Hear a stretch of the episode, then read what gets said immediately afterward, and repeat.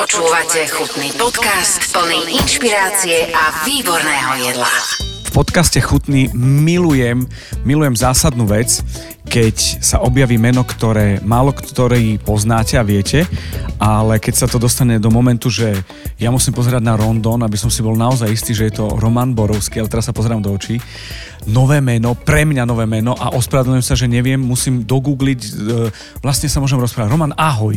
Ahojte, ahoj. Roman, my sa poznáme asi tak hodinu. Tak nejak sa povedal. Pretože mne sa stala taká vec, že tesne pred našou debatkou o veciach chutných a o gastronómii si ma donútil ochutnať tvoju kuchyňu, aby sme sa mali čo a ako rozprávať, aby som vedel reagovať na to, čo dokážeš a čím si. Takže ja sa chcem poďakovať veľmi pekne.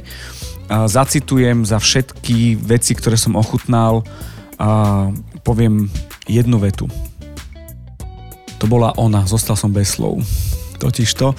Takže ďakujem veľmi pekne, že takto... A ja ďakujem veľmi pekne. Je to výborný zvyk takto teraz, že si to dám v podstate, že urobíme podcast, ale musím najprv predtým tak trošku okoštovať. A keďže ja som bol taký neznámy a dá sa povedať, že v podstate nepoznal si moje meno a ja som sa nejak na tej verejnosti moc neukazoval s týmito vecami. Ten Instagram ako pomaličky, áno, ale netlačil som to a ja som tak hneď si povedal aj s kalanmi, že poďme do toho, uvarme, aby vlastne vôbec vedel, že do čoho ide a s kým sa vlastne rozpráva, aby to nebolo len taký, že áno, toto robíme a ukazovať len nejaké fotky. A toto by sa dobre jedlo, tak, toto by ti chutilo určite. Ja som to chcel cez tú chuť, keďže je to chutný.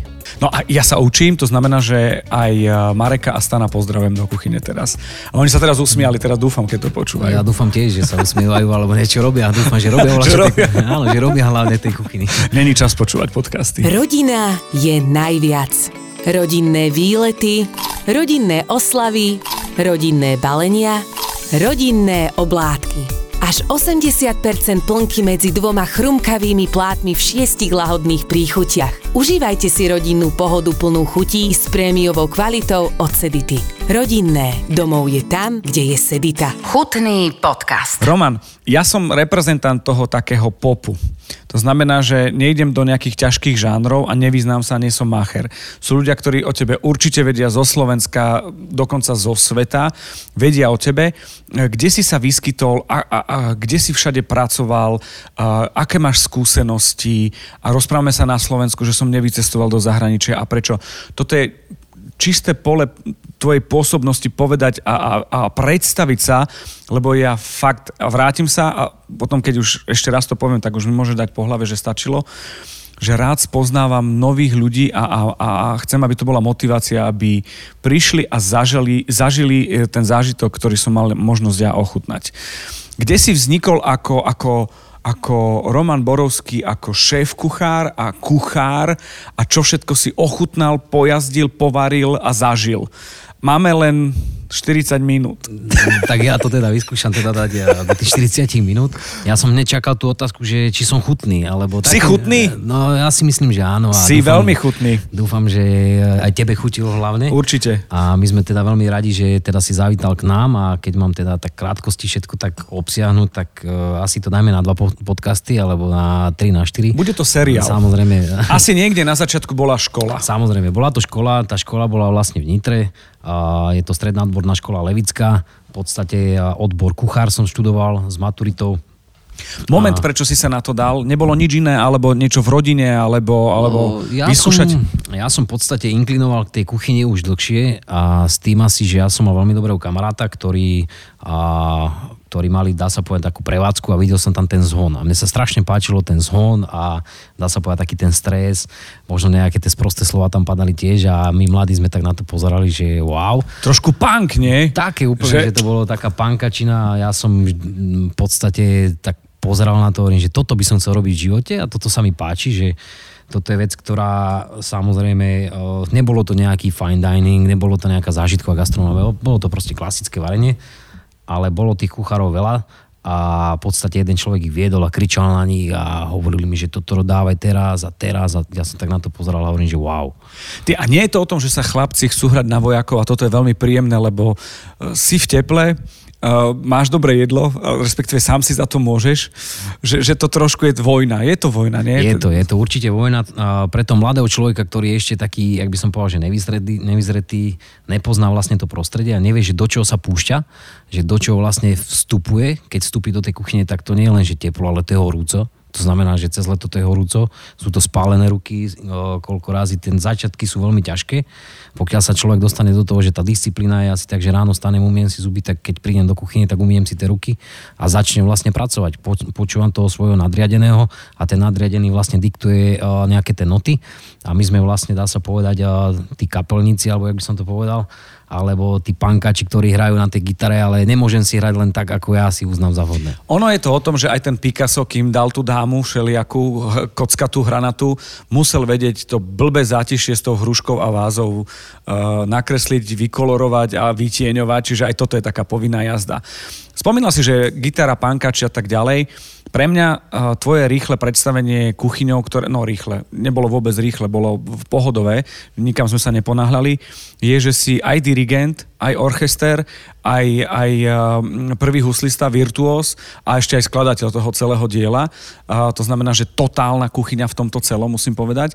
Ale na druhej strane je strašne veľa takých, povedzme, že symfonikov, ale ten punk tomu dáva tie gule, vajca, korenie života, ešte nejak sa to volá. Taký vibe, ešte by sme mohli povedať. Asi vibe by som to nazval tiež. OK, že... tak sme pri vibe. Ten vibe je brutálny, musím povedať.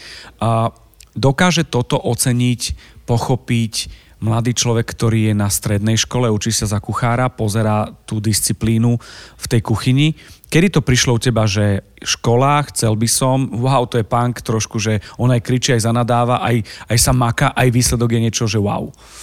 Ono to prišlo asi v tom štádiu, že v podstate ten prvý ročník, ak by som ho nazval, že človek dostane základy. Niekto povie, že škola nie je o tom, že ma neposunula alebo niečo, ale pre mňa škola dala mi strašne veľa.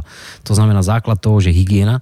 Tá hygiena bola vlastne kybel, handrička, upratovali sme, umývali sme, možno sme nadávali na to, ale... Zubnou kevkou kachličky? A to sme nerobili úplne, ale dostávali sme sa do niektorých takých situácií, že v podstate drhlo sa niekedy až nezmyselne, ale došli sme do toho štádia, že posunulo ma to. Je to súčasť toho? Je to súčasť. A tá hygiena je vlastne základ všetkého v tej kuchyni.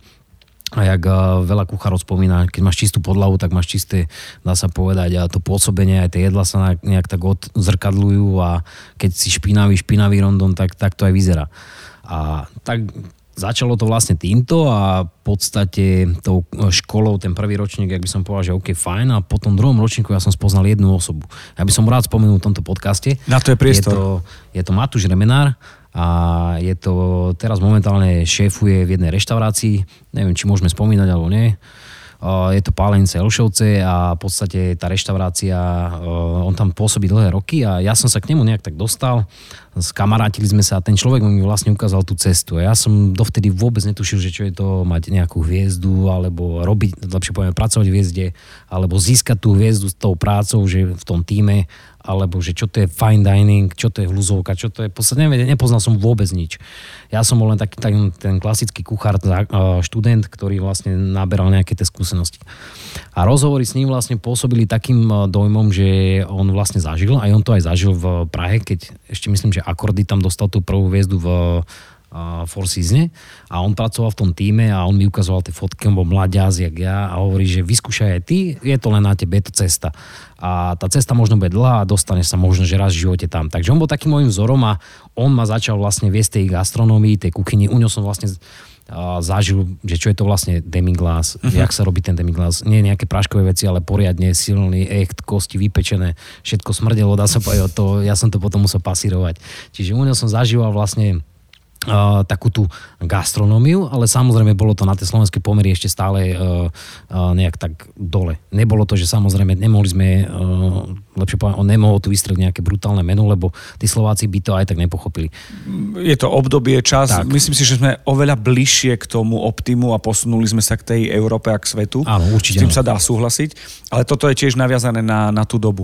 Počúvate Chutný podcast. Jeden zásadný moment tam je a ja by som ho počiarkol, lebo malo by to byť aj motivačné trošku pre tých, ktorí sú v škole, čo zatiaľ je, to nehovorím, že v zlom, ale tam je ten moment, že tej sebakontroly toho celého, že si sám na seba prísny.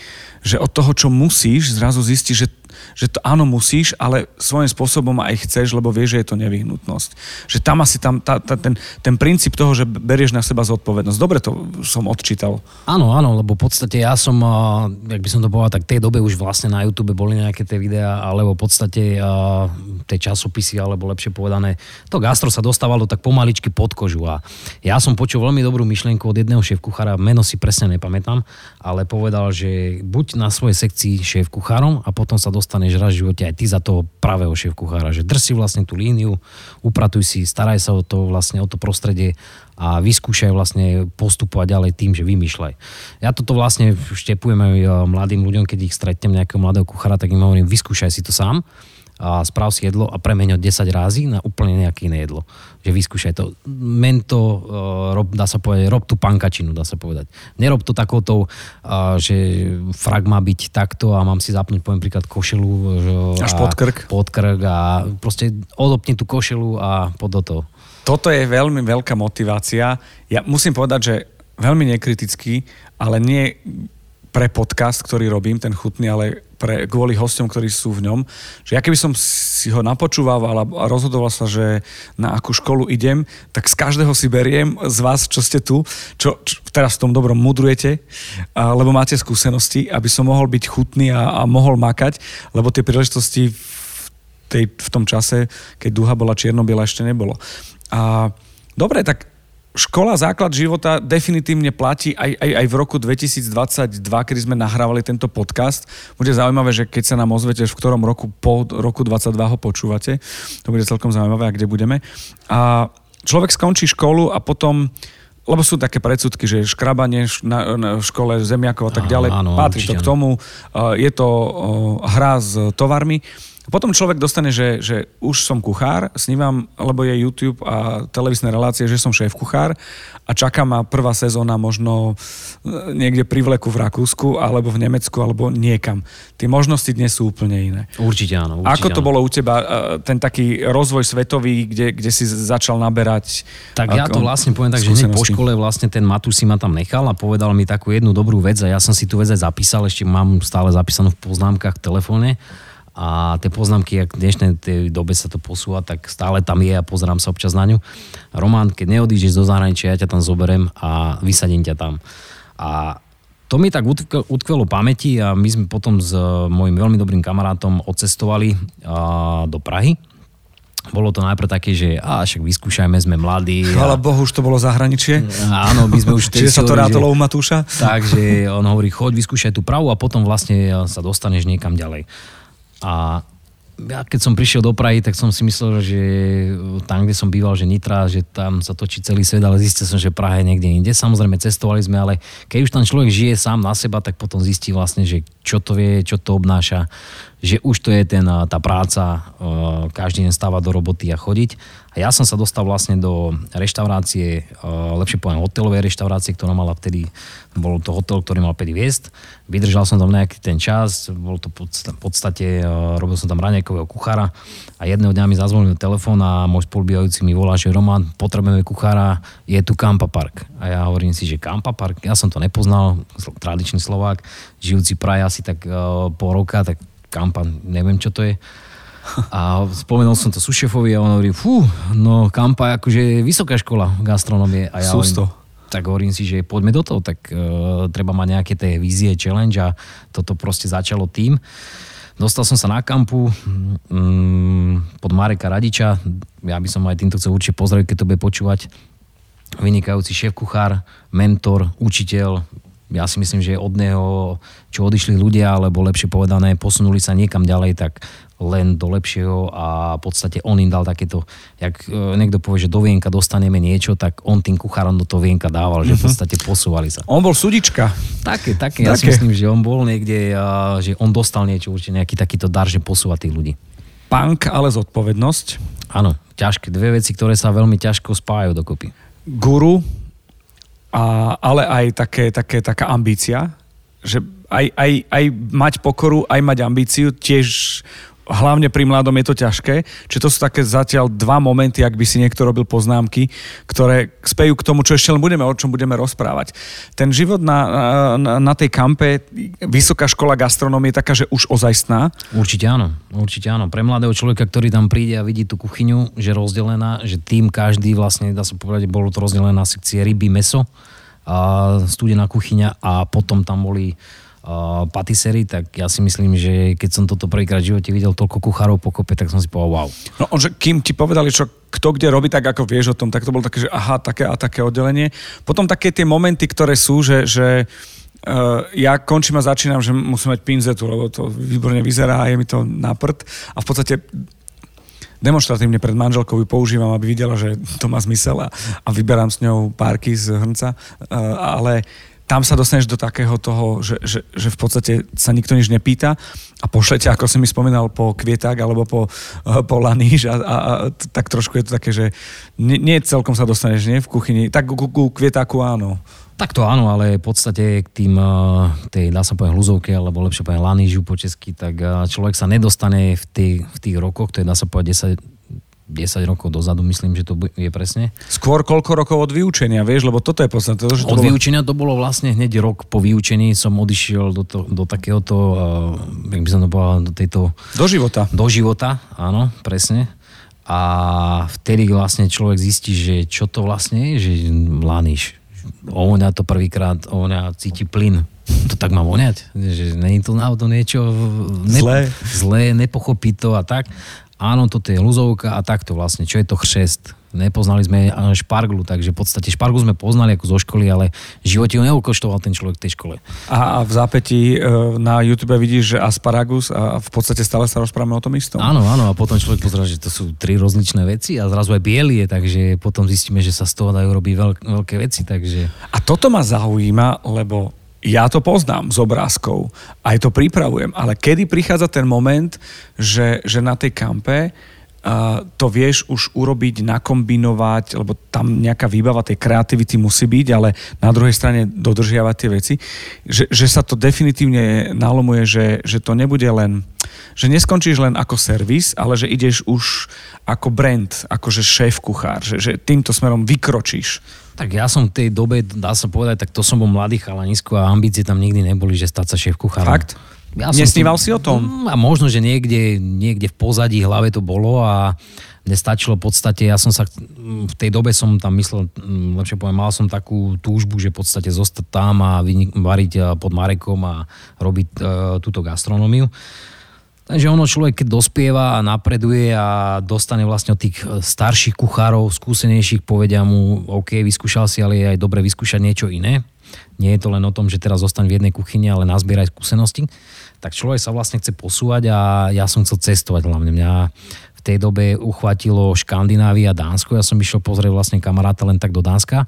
Mám fotku ešte pri starej Nome, keď Noma bola v tej tehlovej budove pri nábreží, pri rieke. A vtedy som videl, že Noma. Ja som dovtedy nevedel, čo to je. Tak vedeli sme, ako tak, lepšie povie, René Redzepi nebola naša hviezda v tej dobe. A tak pozeral som to cez to okienko a hovorím, že wow, že to je zase iný level. Uh-huh. Takže tam som sa tak nejak tak rozkúkával, ale to nebola tá ambícia nikdy, že chcem byť šéf kuchárom. Počúvate chutný podcast o jedle s inšpiratívnymi ľuďmi.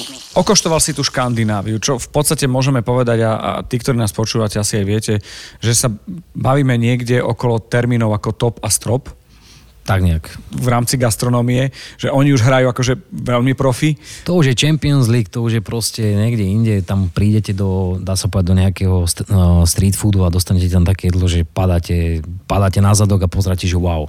Áno, že nejaký ten chlebiček, pojete si chlebiček a nakoniec tam máte, poviem príklad, nejakú zaudenú rybu, k tomu kaviár tam podajú a poviete si, že OK, že v poriadku. A pritom oni to tak unsexy volajú, ten smørrebrød, takže človek si to ani nedá, lebo má pocit, že to nemôže chutiť, že kde je tá prepelička preliata čímsi. Takže tak. Čiže Škandinávia bol ďalší step a level?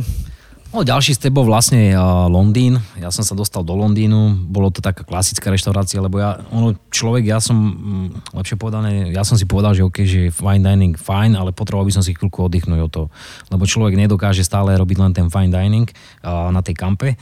Takže som išiel, hľadal som nejakú tú reštauráciu, boli tam možnosti sa dostať aj ku Gordonovi, aj k Jamiemu. Nelákalo ma to, ja som povedal, že chcem proste nejaký taký kľud, takže v podstate dostal som sa do reštaurácie, bol to taký pub a ten pub sme vlastne pretvárali s tým šéfkuchárom na niečo lepšie, čiže vlastne pomaly pečené lítka, ozaj, že všetko sa robilo tak preciznejšie, zase iným spôsobom podávané. Nebolo to pinzetovo, ale chuťovo to bolo, že dlho varené veci, dobré omáčky a niekto povie, že anglická kuchyňa nezaujíma, ale je. Ja si myslím, že je. Stále to je o tom, že predsudky nejaké sa musia lámať. Wellington, cheddar, fish and chips, dovidenia, nie? No, ja si myslím, ale, že... ale tým pádom, a toto je dôkaz, že to ide. Že to ide, je. Ide akože v Anglicku, takto národné jedlo v Anglicku je curry. To je ako, povedzme si na rovinu. Tak už aktuálne my sme po tom, čo majú nového premiéra, ktorý akože vie, čo je curry. A ja si myslím, že to curry tam je, ako oni dokážu pripraviť veľmi dobre niektoré reštaurácie a nemôžeme to brať, lebo niekto si povie, že OK, že tá gastronomia, že keď niekto, nejaký kuchár varí len v top, že nemôže variť... alebo lepšie poviem, nemôže sa dostať do takejto kuchyne, ale práve, že musí. Uh-huh. Aby si odskúšal aj tie veci, ktoré sú tie základy, aby sa nestratil nikdy. No pre mňa napríklad každá jedna skúsenosť, už len keď ideš niekam do zahraničia, už len do tej Prahy, stále si rozširuješ slovník chutí. A doslova aj slovník, ale aj kombinácií. A ten Londýn, to je tak diverse, že to je no limit a chute sú, že tam už oni medzi sebou, tak ako my riešime naše pyrohy a halušky, že či horný alebo dolný koniec, že či horný alebo dolný zemplín, alebo ako to robia na horniakoch, na dolniakoch, tak oni tam tak riešia kari a že či odtiaľ alebo odtiaľ. A pritom stačí si zájsť do Soho a v podstate tam je to výbuch emócií a chuti, to je proste človek tam zájde. To muselo byť šialené pre teba, akože chuťovo. To bolo úplne niekde inde, ja som prišiel prvýkrát, ja si pamätám, dá sa povedať, jak som vystúpil na metre, prišli sme tam a pozerám sa, že wow, že čo to je? Budovy proste, inakší štýl, dá sa povedať, také úplne pankáči. A nakoniec sme sa zastavili v tých stánkoch, dá sa povedať, v tých trakoch, alebo lepšie povedané v tom street foode a bolo to vynikajúce. My sme išli stánok po stánku, ja som voňal. Ja som chodil s nosom mal v podstate hore a voňal som všetko. Ja si pamätám, čo som pocestoval, si pamätám vône. Neviem ich celkom zadefinovať, ale viem, že keby som ich rozpoznal, tak viem. Bol som v Krakove a zrazu som cítil Ankaru.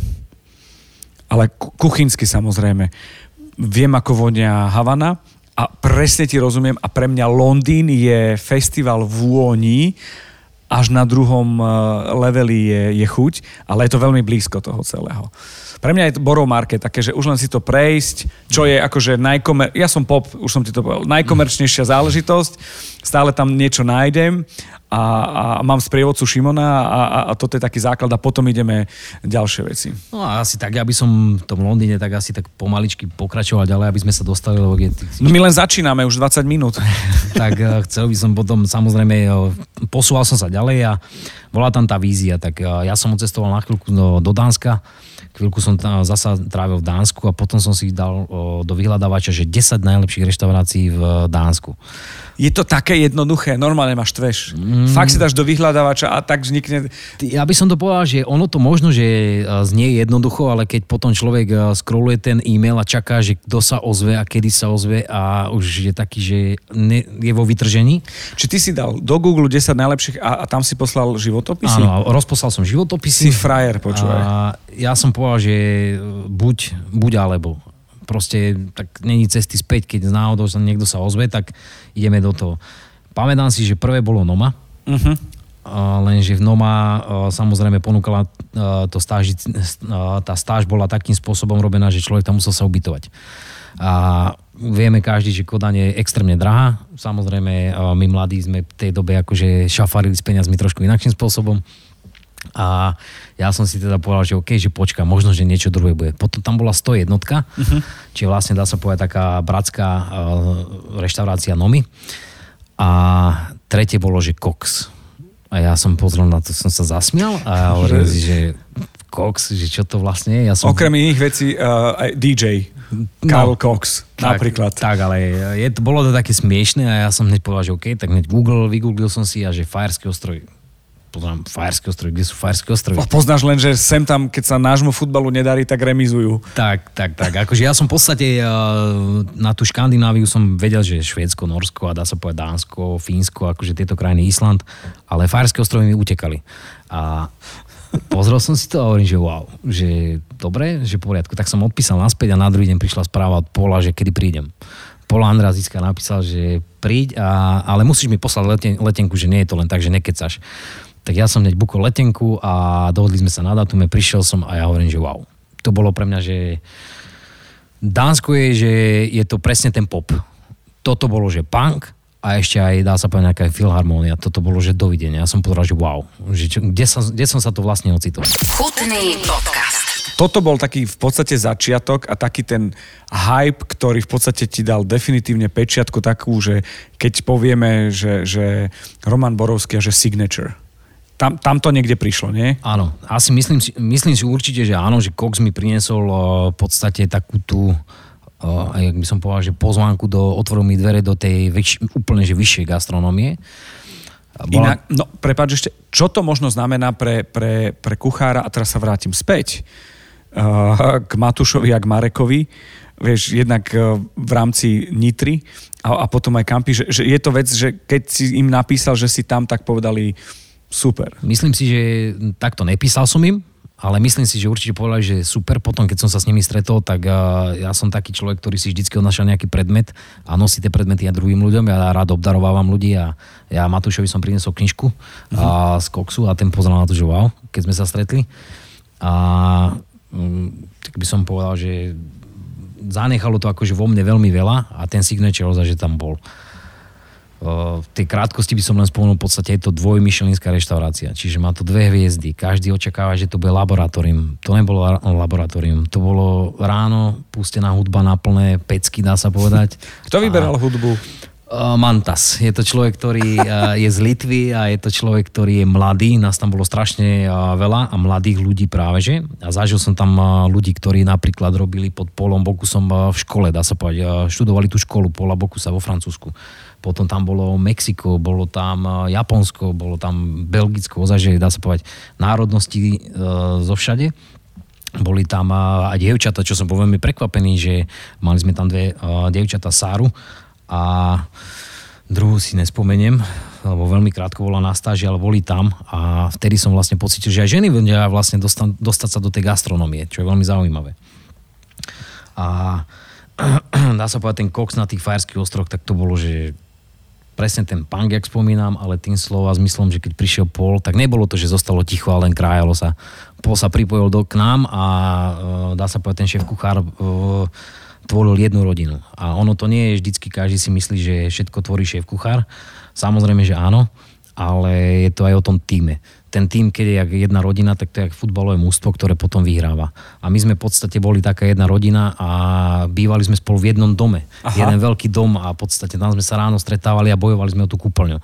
Čiže my boli, dá sa povedať, bratia a sestry, ktorí sa dostávali do tej reštaurácie. Strašne sa tam menili ľudia s tým, že v podstate niekto prišiel na stáž, odišiel, zasa prišiel nový a takto. Boli tam také stáli ľudia a s tými sme vlastne tvorili takéto gro. My sme boli taký ten, by som povedal, takých hľúčich kuchárov, čo bolo vlastne, tak to sme boli nejakí 5-6. Najprv som sa chcel spýtať na ponorkovú nemoc, ale tým, že sa to strieda, nehrozí. A navyše je to prostredie, ktoré je brutálne kreatívne a posúvať ďalej, produktívne, progresívne. Nie je čas sa šprtať a soliť staré rany nejaké. Ja si myslím, že tá ponorka samozrejme v určitých častiach prichádzala, ale to bolo skôr, keď už prišlo to počasie, dá sa povedať, november, december, že v podstate sme boli zavretí a pršalo a bolo sichravo a v podstate... A ďalší pol rok to tak vyzeralo byť. A vyzeralo to, že to nebude moc dobré, že slnko sa neukáže. Pršalo a fúkalo a človek mal už takú, že stále sme spolu, ale vždycky sme to ako prešli s tým a učili sme sa, dá sa povedať, jeden od druhého. A my sme mali dosť také kreatívne chvíľky, že vždycky niekto niečo vymyslel a keď to vymyslel, tak to musel uvariť. Ale nevarilo sa to v profesionálnej kuchyni, ale klasickej domácej kuchyni. Uh-huh. Čiže, a robili sme dosť také tradičné veci, že v podstate každá krajina priniesla niečo svoje a varila to pre celý tím. Mne prišla pozrieť kamarátka, priniesla mi brinzu. Uh-huh. Ja som nerobil brinzové halušky, to teraz poviem. Že nikdy? Nerobil som, ako robil som ich, všeobecne som ich odvaril, ale tam som ich neuvaril. Okay. Ja som tú brinzu chytil a ja som obdaroval šéf kuchára a povedal som mu, že vyskúšaj, to je náš tradičný, dá sa povedať, pokrm a robíme z toho halušky, polievku a tak ďalej a tak ďalej. Ja som spravil segedinský guláš. Fakt? S knedlou. Zaujíma ma ten šéf kuchár, ten kamarát, ktorému som dal tú brinzu, robil z nej niečo?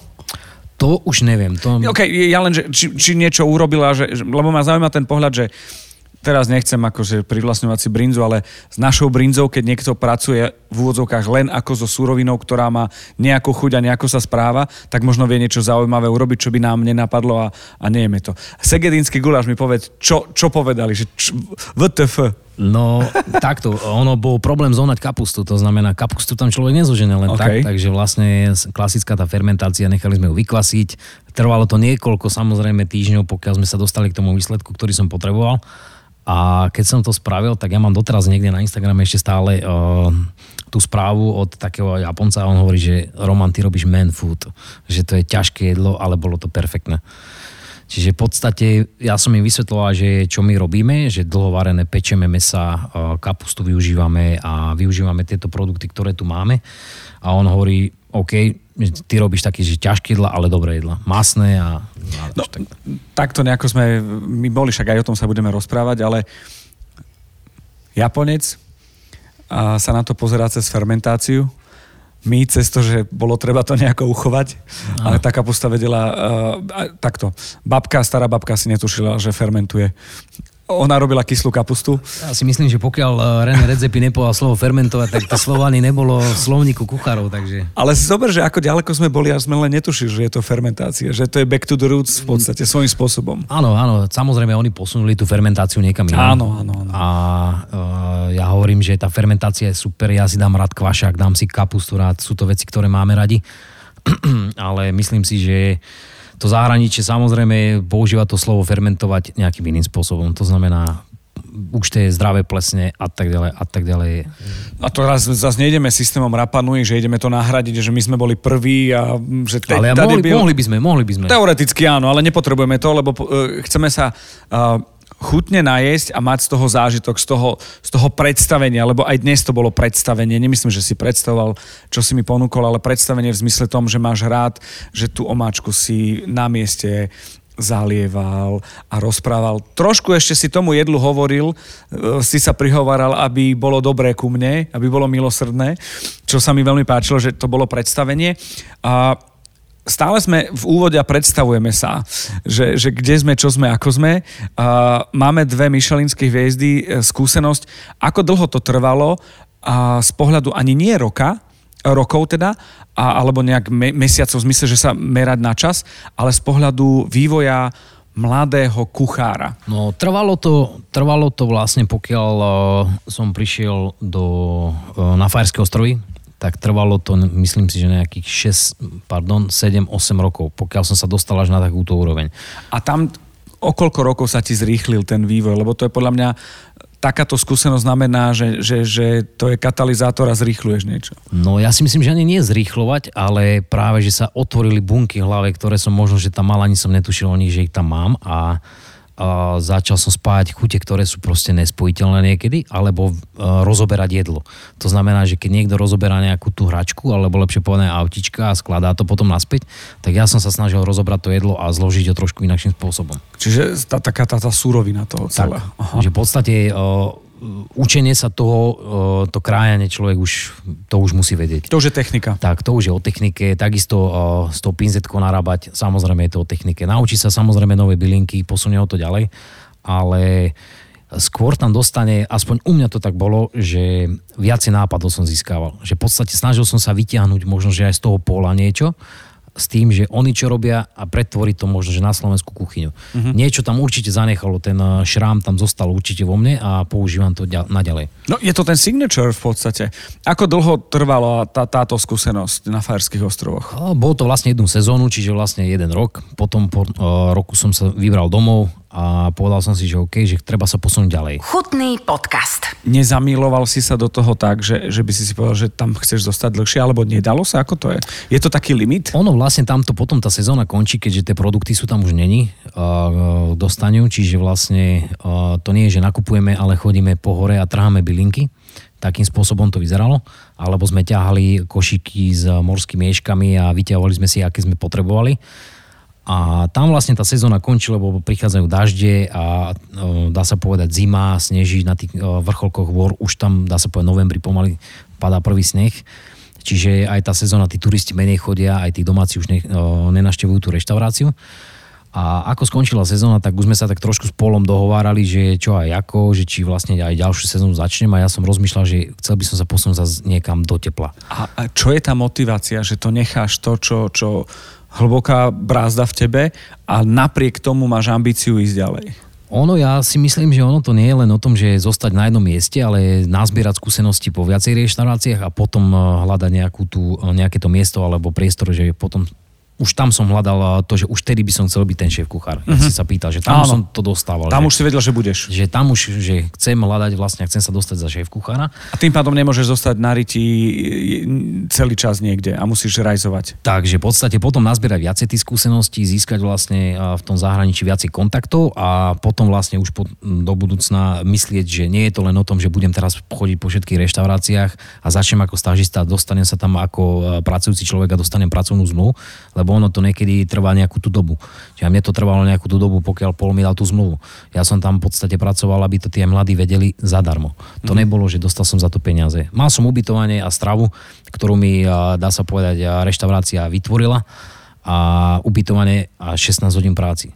Čiže tie prvé 3 mesiace boli ako náročné a potom už to začalo, že aj nejaké to jeden deň voľno dostaneš. To je super. A vraciame sa späť. Svojím spôsobom je to iný level tej armády, o ktorej si hovoril na tej strednej a na tých začiatkoch. Áno, ono hierarchicky. Aj keď akože pocitovo je to samozrejme, že niekde inde. Je to kuchyňa, ale samozrejme ten nátlak tam vždycky bude. To proste ten človek chce odviesť vždycky to najlepšie. A ja som to ešte bral z takého iného uhla pohľadu, že my sme tam mali strašne veľa tých národností a Slovensko tam ešte nebolo. Uh-huh. Ja som v podstate, jak som sa tam dostal, tak moja prvá otázka, či bol nejaký Čech alebo Slovák a povedali, že nie. Potom samozrejme prišiel a už sa to tak začalo otvárať, dá sa povedať, už ten Koks, jak získal 2 hviezdy, už to bolo samozrejme známejšie a tí ľudia chodili. A ja keď som prišiel, tak som mal takú zodpovednosť sám za seba, že reprezentujem aj krajinu, že v podstate, keď ja budem s prepáčením hulvať a budem sa chovať blbo k ľuďom, alebo budem nejaký potichu a nebudem sa s nikým rozprávať a utiahnutý. Čudák, tak si povedal Slovensko. Mali sme jedného. Doteraz spomíname. Tam, neviem, bol tu rok, presedel v kúte. Tak, takže ja som robil vždycky takú tú... party medzi tými chalanmi a ja som vždycky bol proti pravidlám, ale samozrejme do tej doby, pokiaľ neprišiel šéf-kuchár. Jasne. Čiže keď sa dalo, srandy museli byť, ale keď prišiel šéf-kuchár, srandy bokom a... Tam bol ten rešpekt. Tam bolo to proste, že ideme podľa neho. To znamená, že vždycky sme srandovali, vždycky muselo byť tá zábava a ten úsmev na tej tvári, lepšie sa pracuje potom samozrejme. Jasné. Čo bolo ďalej? Ďalej vlastne bolo Slovensko, prišiel som domov, a tak som sa tu poflakoval taký mesiac, už rodičia hovoria, že a však, čo tu budeš robiť a že... Nechceš ísť nikam von? A ja hovorím, že takže chceli ma už posunúť a možno vysačkovať a samozrejme ja strašne mám rád Mama Hotel, je to vynikajúca vec, ale samozrejme ja som o ten Mama Hotel prišiel v 19 alebo 20 rokov, keď som odišiel, už som poznal, dá sa povedať, žil som sám na seba a zrazu keď prídete a zistíte, že niekto vám opere. Niekto vám navarí. Že bolo to perfektné, vynikajúce jedlo. Moja mamina je dobrá kuchárka, takisto otec. Nerobia v tomto remesle, ale varia vynikajúco. Bola tradícia u vás takých akože dobrých jedál a také niečo, keď poviem to ako príklad, už som to spomínal, že ideš do plakuty do Viedňa a zrazu zistíš, že si to jedol, že si to nechcel jesť veľmi dávno, keď to robila babka, ako ten Eintopf k tomu celému. To je len príklad. A tak akože u nás sa v podstate varilo takto kúra s plnkou. Vynikajúca vec, doteraz ju dám nejaké tie klasické veci, fašírky sa robili a samozrejme moja mamina skúšala a ona tak jak jeden možno myslím, že nebohý ten kuchár Petr Novotný varieval, tak kupovala si knižky a čítala tie knižky a snažila sa variť z nich. A samozrejme bolo to niekedy dobre, niekedy zlé, tak akože v podstate učíme sa. Ale však ako som ti teraz ukazoval fotku pred chvíľkou, ja som sa u nej zastavil ráno a spomínali sme nejaké profiterolky a vašu reláciu peče celé Slovensko a v podstate... Videli sme fotku, že moje prvé. Moje prvé, takže mamina sa akože snaží a posúva. Teta super vyzerali, určite dobre chutia. Takže ja si myslím, že aj tá gastronómia trošku od nich, niečo tam určite bolo do toho vienka, že niečo... Minimálne vzťah k dobrému jedlu.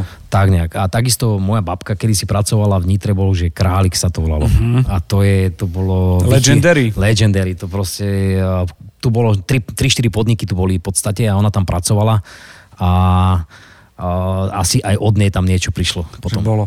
Takže dlho trvalo, kým ťa zase dostali do sveta, že ťa rozchodili? No, nejaký ten mesiac som pobudol a užíval som si to a potom vlastne som zasa si napísal do reštaurácií, boli to nejaké 4-5 reštaurácií a ozvali sa z tých reštaurácií. A ja som si zobral, kúpil som si letenky, v dnešnej dobe lieta sa za pár korún, tak odletel som do Belgicka, do Antverp, reštaurácia Komilfo a začal som vlastne existovať v tej reštaurácii prvý týždeň. Vrátil som sa domov a hovorím si, dobre, idem tam. Že proste páčil sa mi život, dobré pivo, vynikajúci ruch v meste, samozrejme to počasie podobné, lepšie povedané, je to také všelijaké. Nešiel si celkom do tepla. Nešiel som akože, ale... snažil som sa, ale vyšlo vlastne to Belgicko a bola to stará francúzska škola. Ten kuchár vlastne, on v podstate študoval francúzsku a aj tú reštauráciu, ktorú otvoril, býval na to reštauráciou. So ženou robili, že v podstate ona sa starala o víno a on o kuchyňu. Mal cez 2 metre ten človek. Fakt. To znamená kuchyňa na nás stavaná a asi si videl, ja som trošku zmenšil zrastu. Takže v podstate trošku sa mi tak horšie varilo, ale to bola, že francúzska škola. Tam sa hádzalo nožmi, panvicami, kričalo sa. Bolo to, že nie vojna, ale to bolo, že terorizmus. Aha. Ale nie na mňa, ale v podstate na tých mladých ľudí, lebo tí mladí v podstate nepoznali hygienu a nevedeli, že čo to je dostávať sa niekam. On tam mal ako učňovské stredisko cez lepšie školy, ktoré vlastne dostával tých žiakov do reštaurácií, ako sú tieto s tými hviezdami. No bol to moment v rámci kuchyne motivácia pre teba sa nové dozvedieť, alebo prečo si to vybral, okrem lifestyle-u? Tak dá sa povedať, bolo to aj z toho dôvodu, ja som si tú reštauráciu trošku tak naštudoval, pozeral som si, že strašne sa mi páčilo to plejtovanie, že bolo to zasa niečo iné, že nebola tak čistá Škandinávia, ale bolo to niečo medzi Francúzskom, Škandináviou a ich krajinou. A ja strašne raz poznávam tú kultúru a Belgicku som tý Antwerpák niekoľkokrát bol, ale nikdy som nenaštívil tú reštauráciu, akože v podstate bolo to pre mňa niečo nové. A...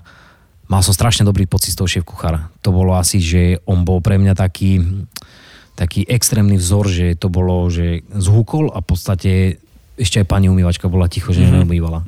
Čiže... Asi taký teraz ty? Zo začiatku, samozrejme pri situáciách, keď sa niečo pokazí, tak ten krik tu je. Ale nesnažím sa byť úplne taký ten človek, ktorý bude kričať, lebo to nikam neposúva. Počúvate chutný podcast o jedle s inšpiratívnymi ľuďmi. Môj pocit je, že máš taký ten ventil na odvzdušňovanie, ako je radiátor a tým pádom, že to vieš takto odvzdušniť. Tak, aj tou zábavou a úsmevom. Tak ako aj u nás v podstate, ešte predtým, než si prišiel, tak hudba tu hrala na plné pecky. V podstate bavili sme sa a keď prichádza servis, musí byť ticho.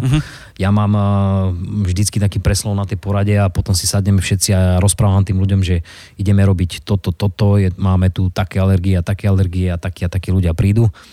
A potom tá posledná veta končí, že keď niekto povie niečo v kuchyni, tak nech si zbalí veci a niekde domov. Že ja potrebujem v kuchyni mať hrobové ticho a počul len chlapcov, že dávam, mám, hotovo, 5 minút, 3 minúty. Proste tá komunikácia musí byť len medzi nami, aby my sme sa vlastne vedeli zohrať a aby to bolo nejaké jak švajčiarske hodinky. V podstate sme sa dostali z toho Belgicka na Slovensko. Áno. Tam to bolo zapričinené tým, že došla korona a tým pádom veľa vecí bolo inak, ako človek si možno mal naplánované, nie? Tak áno, ten COVID, dá sa povedať, priniesol aj do mojho života veľa dobrých vecí. Dá sa povedať, čo sa týka priateľky na Slovensku, našiel som si priateľku na Slovensku, týmto pozdravujem, lebo podľa musím pozdravovať. Ale že, aj, vieš čo, až však meno povedz, krstné. Lenka sa volá. Lenka, ahoj. Máš šťastie, musím povedať, že bude sa o teba starať parádnym spôsobom, bude ti veľmi chutiť. Tak to zase by som trošku inak povedal. Ja hovorím, ani patológ nenosí domov robotu, takže... Okay, dobre. Ale varím doma samozrejme, ale nie toľko. Ja. Ona varí viacej a lepšie. Ja to od nej vychutnávam si a mne to chutí, takže... To je super. A toto mám rád, lebo ja sa pýtam, že či je... Keď poznám napríklad partnerku, že či je rešpekt variť pre šéf-kuchára a naopak, že či šéf-kuchári doma, že no, zlatičko, super to bolo a zatneš zuby a ideš. Tak ja to musím povedať tak, že ja keď prídem domov, tak ja som potichu. Tak ja, skôr ona na tej druhej strane. Ona je ten šéf-kuchár, ktorý vedie. Super. A tým balans tam je. Čiže dostal si sa na Slovensku, my sme sa stretli vo Vrábloch a teraz ide o to, že z toho Koksu a z tých dvoch Michelinov sme vo Vrábloch. Kde sme, prosím ťa? Čo to je za priestor? Ja som sa zamiloval. Tak vlastne priestor je to vo vinárstve. Vinárstvo Predium to je a v podstate je to reštaurácia s názvom Semillon podľa odrody vína a je to reštaurácia, ktorú vlastne tvoríme veľmi krátko a snažíme sa ju vlastne posunúť ďalej a otvoriť pomaly aj pre verejnosť. Je to ten moment, kde si povedal, že chceš byť šéf-kuchár, že toto je tvoja kuchyňa, tvoja reštaurácia, podľa tvojich predstav, od priestoru, od vstupu, cez stoly, stoličky, kuchyňu samotnú, všetko, čo sa tu deje v tom priestore?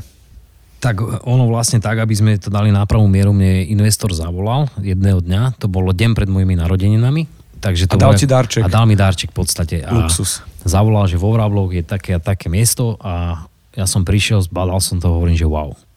Je to celé pohľadový betón, tehla a čadič. Dá sa povedať, sa tu vyskytuje a ja keď som zbadal vlastne ten priestor toho vinárstva, tak ja som si povedal, že OK, fajn, vyzerá to pekne. A nejak sme sa tak podebatovali a povedal, máš voľnú ruku, naprojektuj si kuchyňu, spravte reštauráciu, tu je pán inžinier Rusnák a komunikuj s ním a robte vlastne, aby ste vybudovali niečo. Toto je, že si to musíš zaslúžiť ako šéf-kuchár, že taká príležitosť príde, možno s tými narodeninami a s tým vesmírom, ako sa točil, ale som veľmi rád, že sme sa dostali do toho momentu až potom, keď ťa navnímali ľudia, že si komplexný, že jednoducho tebe aj ten čadič záleží na tom, aký je. Hovoril si mi príbeh o stoličkách, že ako sa sedí a my sedíme nejakých 45 minút a stále nemám pocit, že sedím a nič ma netlačí.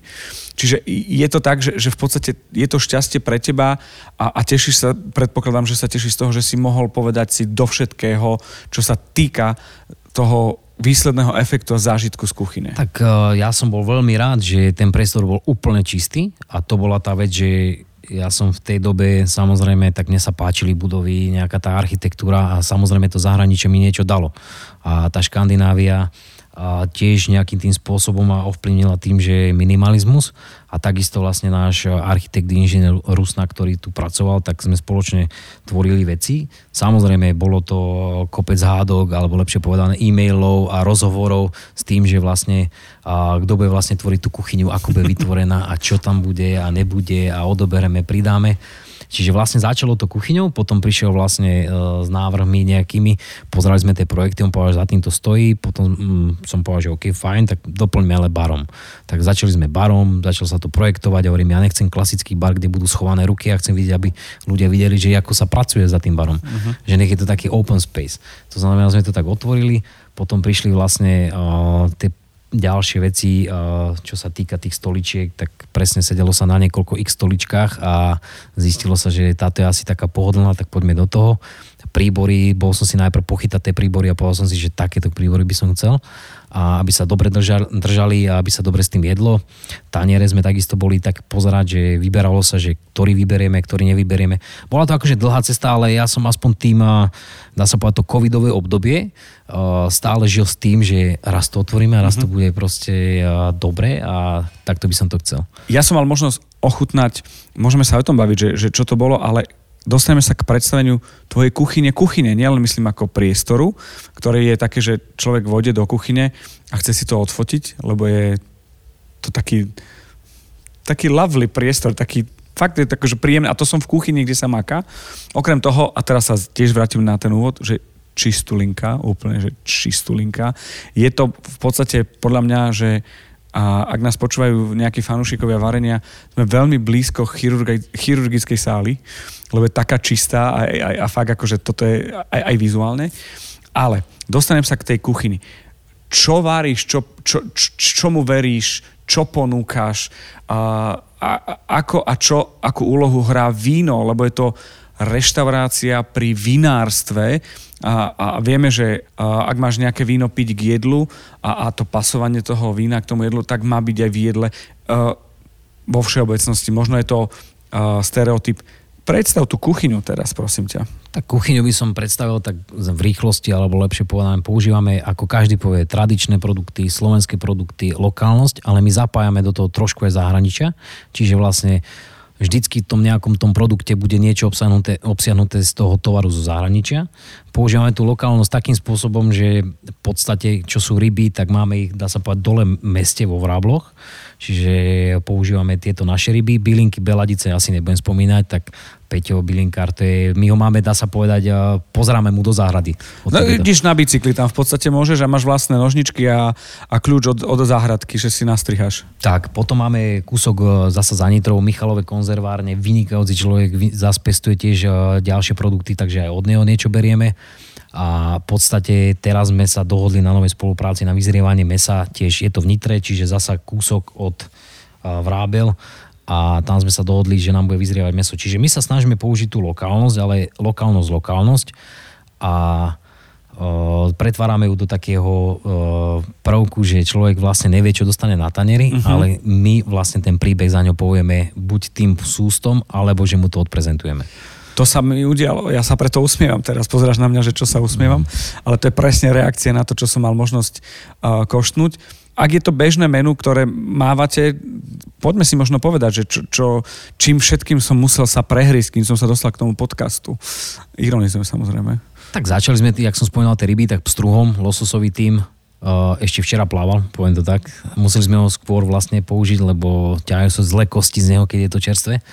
A bolo tam použitý crème fraîche, pažitkový olej, petržlenový olej a por. Úplne 3 produkty a tam to končilo. Ale tá chuť a tá symfónia dokopy, šialená vec. A to ja som fanúšik crème fraîche. A potom som dostal a ochutnal vec, ktorá bola opäť, keď si hovoril a presviečal si to jedlo, aby sa skamarátilo so mnou, bolo o tom, že jasné, chápem. A opäť kombinácia chutí šialená. Tak ďalší chod som ti pripravil, bol to vlastne králik v knedlíku, čiže vlastne taká tradičná slovenská vec, že knedlík, to na Slovensku je bežná vec, ale my sme do toho vložili králika a bolo to všetko na mrkve. To znamená, králik behá po záhrade a behá okolo mrkvy. To znamená, tú mrkvu sme pretvorili do 3 elementov. Omáčky, blažírovanej mrkvy a pyré.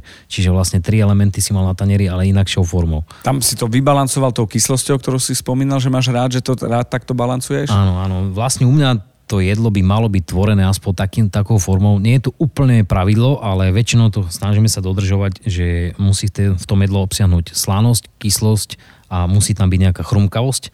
A ja veľmi rád mám tú kyslosť, ale musím sa ja brzdiť a chalani mi hovoria, že to stačí. To stačí a veľa vecí si nakladáme cez hríby, čučoriedky a tých vecí je ozaj, že využívame to, čo máme vlastne v tom regióne a keď to nie je v tom regióne, tak čo je aspoň na Slovensku. K tým čučoriedkám môžeme takisto. Tak to bola akože pani, ktorá rozohrala vlastný film, ale bolo to ako Sofia Loren v akomkoľvek filme. Tak čučoriedky v podstate nie je to môj recept, to nebudem hovoriť, že to je moje. Je to recept starých horehroncov a ja som spoznal na Horehroni veľmi veľa dobrých ľudí a ľudia samozrejme si predávajú tie receptúry a dostal som recept na čučoriedkovicu. A čučoriedkovica je vlastne nápoj, ktorý sa pije dobre na lyžovačkách a na podobných veciach. A lepšie povedané, nepije sa to len tak, že podnikov nedostanete to hocikde a je to vlastne čučoriedka, borovička dlho vlastne macerovaná alebo lepšie povedané infuzovaná, ktorá vlastne stojí na poličke a zabudnete na ňu. A ja som tie čučoriedky vytiahol a používal som ich potom v tom jedle. Borovičku som samozrejme odložil na horšie časy a na svach. Tak. Ale ten moment, ako tá čučorietka rozohrala ten príbeh v tej kombinácii, to bolo úžasné. Počúvate chutný podcast. Poďme ďalej, lebo my sme nekončili. My si stále nosila, stále rozprával. Tak potom vlastne prišli líčka. A je to také jesenné menu, ktoré teraz používame a ktoré robíme a sú to vlastne telacie líčka z mushroom crust, to znamená na vrchu je taká kôrka z hríbov, čiže vlastne jesenná vec a k tomu sme použili tie čučurietky a klasická zemiaková kaša, ale trošku inak podávaná. Bolo to z pečených zemiakov a k tomu sme vlastne podávali kyslý šťavel. V podstate som dostal líčkový rez. Ak si viete predstaviť klasický punčák, nehovorím o farbe, hovorím, že ako vyzerá ako zákusoček, tak to bolo a rozpadávalo sa to v tom najlepšom slova zmysle na jazyku. Tie líčka, veľký zážitok. Potom sme išli akože back to the roots a dostal som, ja to nepoviem, povedz to ty.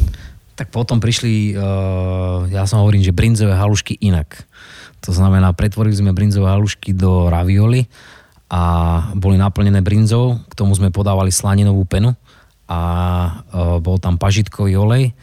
A celé to vlastne bolo poprašené na bruno a nakrájaná slaninka, vysmažená. A tá slaninka zrazu som zistil, že zas hrá svoju úlohu. Chuťovo jazyk, ústa pochopili, oči, hlava trošku riešila, čo to vlastne je. A kým sa dostaneme k dezertu, chcem povedať jeden zásadný moment, že tá kombinácia tej stredoeurópsko-rakúsko-horskej kuchyne s tým, čo by Slovensko mohlo ponúknuť svetu, sa dialo presne u teba na tanieri. To znamená, že nazval by som to sebavedomie tohto priestoru, stredoeurópskeho, rakúsko-uhorského, slovenského, hoc horehronského, alebo tu vrábelského, nitriansko, je presne ten moment, že kým vysvetlíme a budeme nútiť niekoho jesť brinzové halušky, tak mu povieme, že sú to ravioli, že tie chute sú naše, ale dostane to vo forme, ktorá je mu bežnejšia, nehovorím, že priateľnejšia, možno aj priateľnejšia, lebo na prvý pohľad a kontakt s haluškami to tak nie je, že každý si povie, že to by som chcel ochutnať, ale tie ravioli áno a to je úžasné. A ešte ideme na ten dezert. Tak dezert vlastne bolo tvarohová pena, bolo to vlastne s takým crumble z škorice a vedľa vlastne bolo také, jak by som to nazval, že detská kašička, sa z toho robí také jablkové pyré, dá sa povedať úplne čisté jablkové pyré, trošku s cukrom a vedľa vlastne bola podávaná, bol jablkový sorbet domáci. Úžasné, úžasné. Toto bol zážitok, ktorý by som vám chcel dopriať. Robívate aj degustačky, nie? Robívate aj tak, že prídem a dostanem teoretické to, čo som dostal ja? Ako to je v rámci lístka? Ako to máte? Lístka vlastne teraz momentálne áno, v podstate toto, čo si ty okoštoval, tak toto pôjde teraz momentálne na jesenno-zimný lístok. Aj ty si na mne to skúšal, aha. Tak ja by som povedal, že ty si najlepšie, jak to dostať do toho, že aha, okej, že toto je fajn, tak povieme, že dobre môžeme. Ty si ten spúšťač, ktorý nám to spúšťa. A nie, samozrejme, my sme to už testovali a na viacerých vzorkách osôb a veľa nám povedal, že okej, že toto fajn, toto nie, vymeniť, pridať, odobrať, lebo zamestnancov sa nemôžete pýtať. Jasné. Zamestnanec vždycky povie, že áno, buď to je tým rešpektom, alebo tým, že na vás nechce uraziť. Tak som zamestnanec u teba. A v podstate toto bude na to jesenno-zimné menu a s tým, že človek sa musí vlastne samozrejme zarezervovať, aby my sme vlastne nevyhadzovali. My sa snažíme produkty využívať. Keď zostanú šupky, tak buď ich sušíme a robíme z toho prach. Takisto vlastne v tom dezerte to bolo obsiahnuté z toho jablka. A nehovorím, že sa to dá úplne 100%. Nevieme byť úplne zero waste. Ja dúfam, že jedného dňa prídeme k tomu a preto vlastne u nás sa dá len rezervovať a vychutnať si ten zážitok, aby my sme presne vedeli. A ďalšia vec, u nás ten človek, ja som prezradil to menu. Dúfam, že tí ľudia nebudú si to stále opakovať dookola, aby nevedeli, že čo dostanú, lebo u nás nebudete vedieť, čo dostanete. Ja to vypípam, keď chceš. Nie, kľude nechaj teda, ale v podstate príde ten človek, sadne si a potom vlastne začne, jak by som to povedal, tá kapela hrať a kapela je vlastne tí chalani, ktorí sú tam, lebo bez nich by som to ja samozrejme nedával, takisto bez nášho čašníka, alebo lepšie povedané vrchného čašníka, pardon. A tam vlastne človek začne, my ako kuchári to budeme prezentovať a človek vlastne zistí, že čo to jedol. Je to taká intimná záležitosť, intimné predstavenie, ktoré je založené na chutiach a vôňach v príjemnom prostredí, musím povedať. To je jednoznačné. Ale viem, že máte aj nejaké výlety, že máte aj francúzsky výlet, že to nie je len o tom lístku, ktorý si chcel, nechcel prezradiť a v rámci jesene zimy, ale aj to, že jednoducho teraz, čo to bolo, Francúzsko, Eiffelovku som videl. My máme vlastne tak koncepčne, sme si nastavili nejaké veci a porozprávali sme sa s chlapcami, že čo by sme chceli robiť a aby to nebolo, že stále pôjdeme nejaké to jedno menu dookola, lebo človek potom tak omrzí o to a nebaví o to a tá kreativita sa vlastne vytráca. A my skoro každé 2 mesiace meníme v podstate lístok. Teraz bolo 11 chodov, teraz bude zasa nejakých 7 chodov a vždycky meníme, teraz to je Francúzsko, predtým to bolo Gurmán, predtým to bolo vlastne Sinaj, to znamená morské veci. Nebolo to, že morské plody, aby človek si nemyslel, boli to aj ryby. A potom máme pernatú zverinu, zo stejkov používame, čiže vlastne steak night, aby si ľudia predstavili viacej stejkov, obsiahnutých boli 3 krajiny stejkov, čo znamená Nemecko, Írsko, Argentína. Každá tá chuť toho stejku bola úplne inakšia. Iná príloha a okštovali vlastne k tomu aj inú omáčku. Aby mali vlastne predstavu o tom, že čo sa dá zjesť, skombinovať a vyskúšať. Potom vlastne dostali, niektorí mali papiere a lepšie povedané to menu a písali si do toho. A kombinovali to potom nie, že toto by si mohol vymeniť, toto by si mohol spraviť a že toto mi chutilo a toto by si vymeniť a tú prílohu by som dal k tomuto stejku. A snažili sa vlastne vyťahovať niektoré produkty. Ja hovorím, že mne sa strašne páčila tá interakcia s tým, lebo my sme není taká tá, jak by som povedal, že takto je napísaný recept a takto to budeme robiť. V podstate my stále hľadáme nejakú tú alternatívu toho, že čo sa niekedy spojiť aj nedá spojiť. A tým pádom ľudia hovoria, je super dozvedať sa pozitívne veci zo zážitku, ktorý mali. A tí ľudia v podstate idú tvojou cestou, že chcú to vylepšovať. Že sa im to páči, že vychádzajú z toho celého. Super, teším sa z toho, že teraz podľa mňa definitívne, ak sa pozerali na ten podcast a pozerali sa na meno Roman Borovský, tak riešia aj to, že už googlia, už hľadajú, instagramujú a riešia aj Koks a ďalšie veci, ktoré si spomínal. Relaxuješ nejako? Odkiaľ bereš inšpiráciu? Si futbalista, poľovník, venuješ sa čípke, vspieraniu? Tak moje hobby sú v podstate momentálne teraz tak oklieštené, lebo však samozrejme je jesenné obdobie, ale samozrejme celý ten rok, keď sa dá, tak to by som povedal. Športovať nešportujem, lebo momentálne nie je na to čas. Keďže vlastne reštaurácia je teraz momentálne priorita. Môj relax je prísť sem a byť tu niekedy až sám a relaxovať si. Tá inšpirácia prichádza potom, vymýšľajú sa veci a dá sa povedať, spojí sa nespojiteľné. Takže to je taký relax. Potom samozrejme doma s priateľkou je ten relax. Ten gaučing, to je úplne najlepšia vec. Niekto povie, že mohol by si robiť aj niečo aktivnejšie, ale ja hovorím, to je pre mňa aktivita, kedy pomaličky driemem pri tom gauči a vyskakuje na mňa francúzsky buldoček.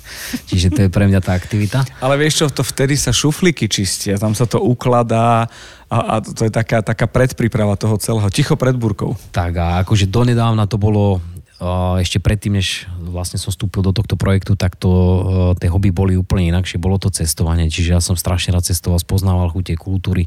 Teraz sa to až tak nedá, lebo momentálne som, dá sa povedať, skoro pravidelne každý deň tu.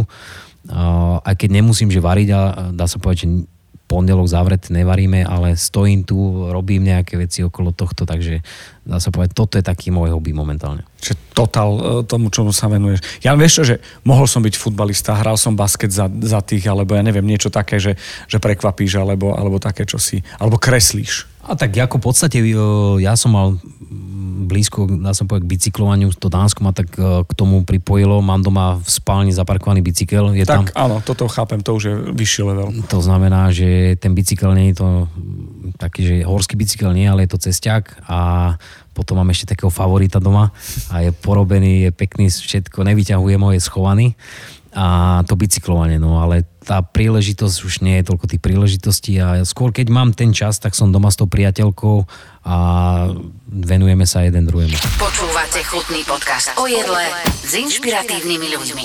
Čaká nás ešte recept. To je ten posledný level, ktorý je.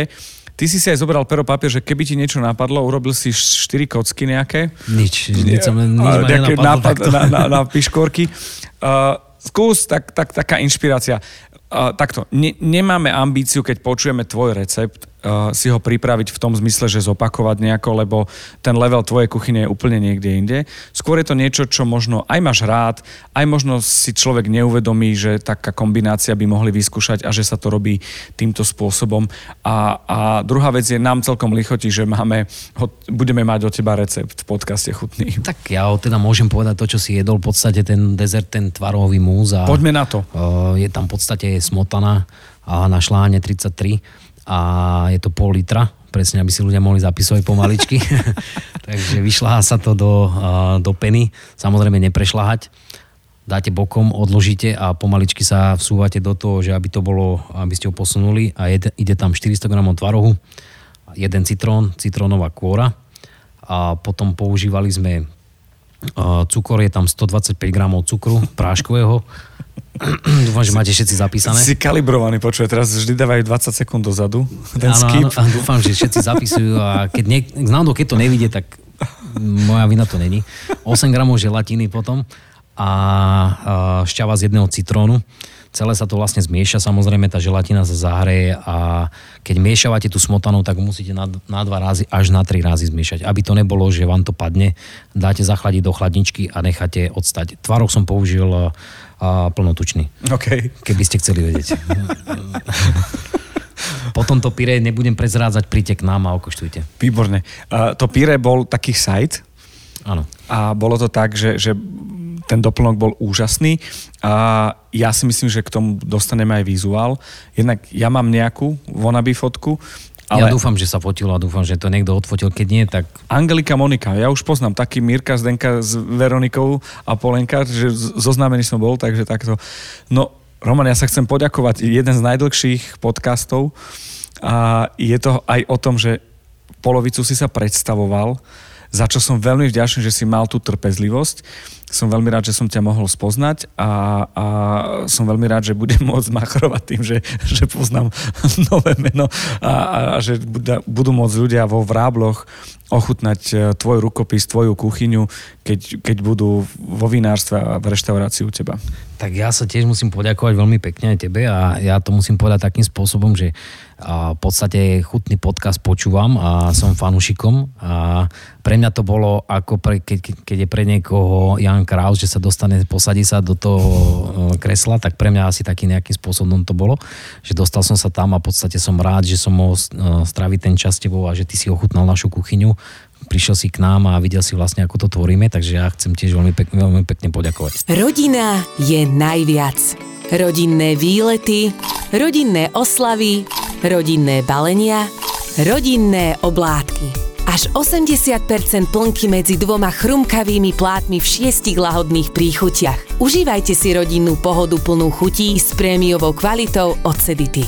Rodinné. Domov je tam, kde je Sedita. Ďakujem veľmi pekne za každým takýmto stretnutím a týmto hľadaj Braňa. Tak, presne tak. A to bol náš fórik, takže takto. Ďakujem ešte raz. Super to bolo. Ja by som vám tak doprial všetky. Aj ten čas, aj debatu, na ktorý mne to tak lichotí, vieš, že ostatným nemôžeš darovať hodinu aj čosi svojho času. Takže mi to lichotí. Ďakujem pekne. Ja ďakujem tiež. Chutný podcast vám prináša Milan Zimnýkoval v spolupráci s aktuality.sk a dobruchut.sk.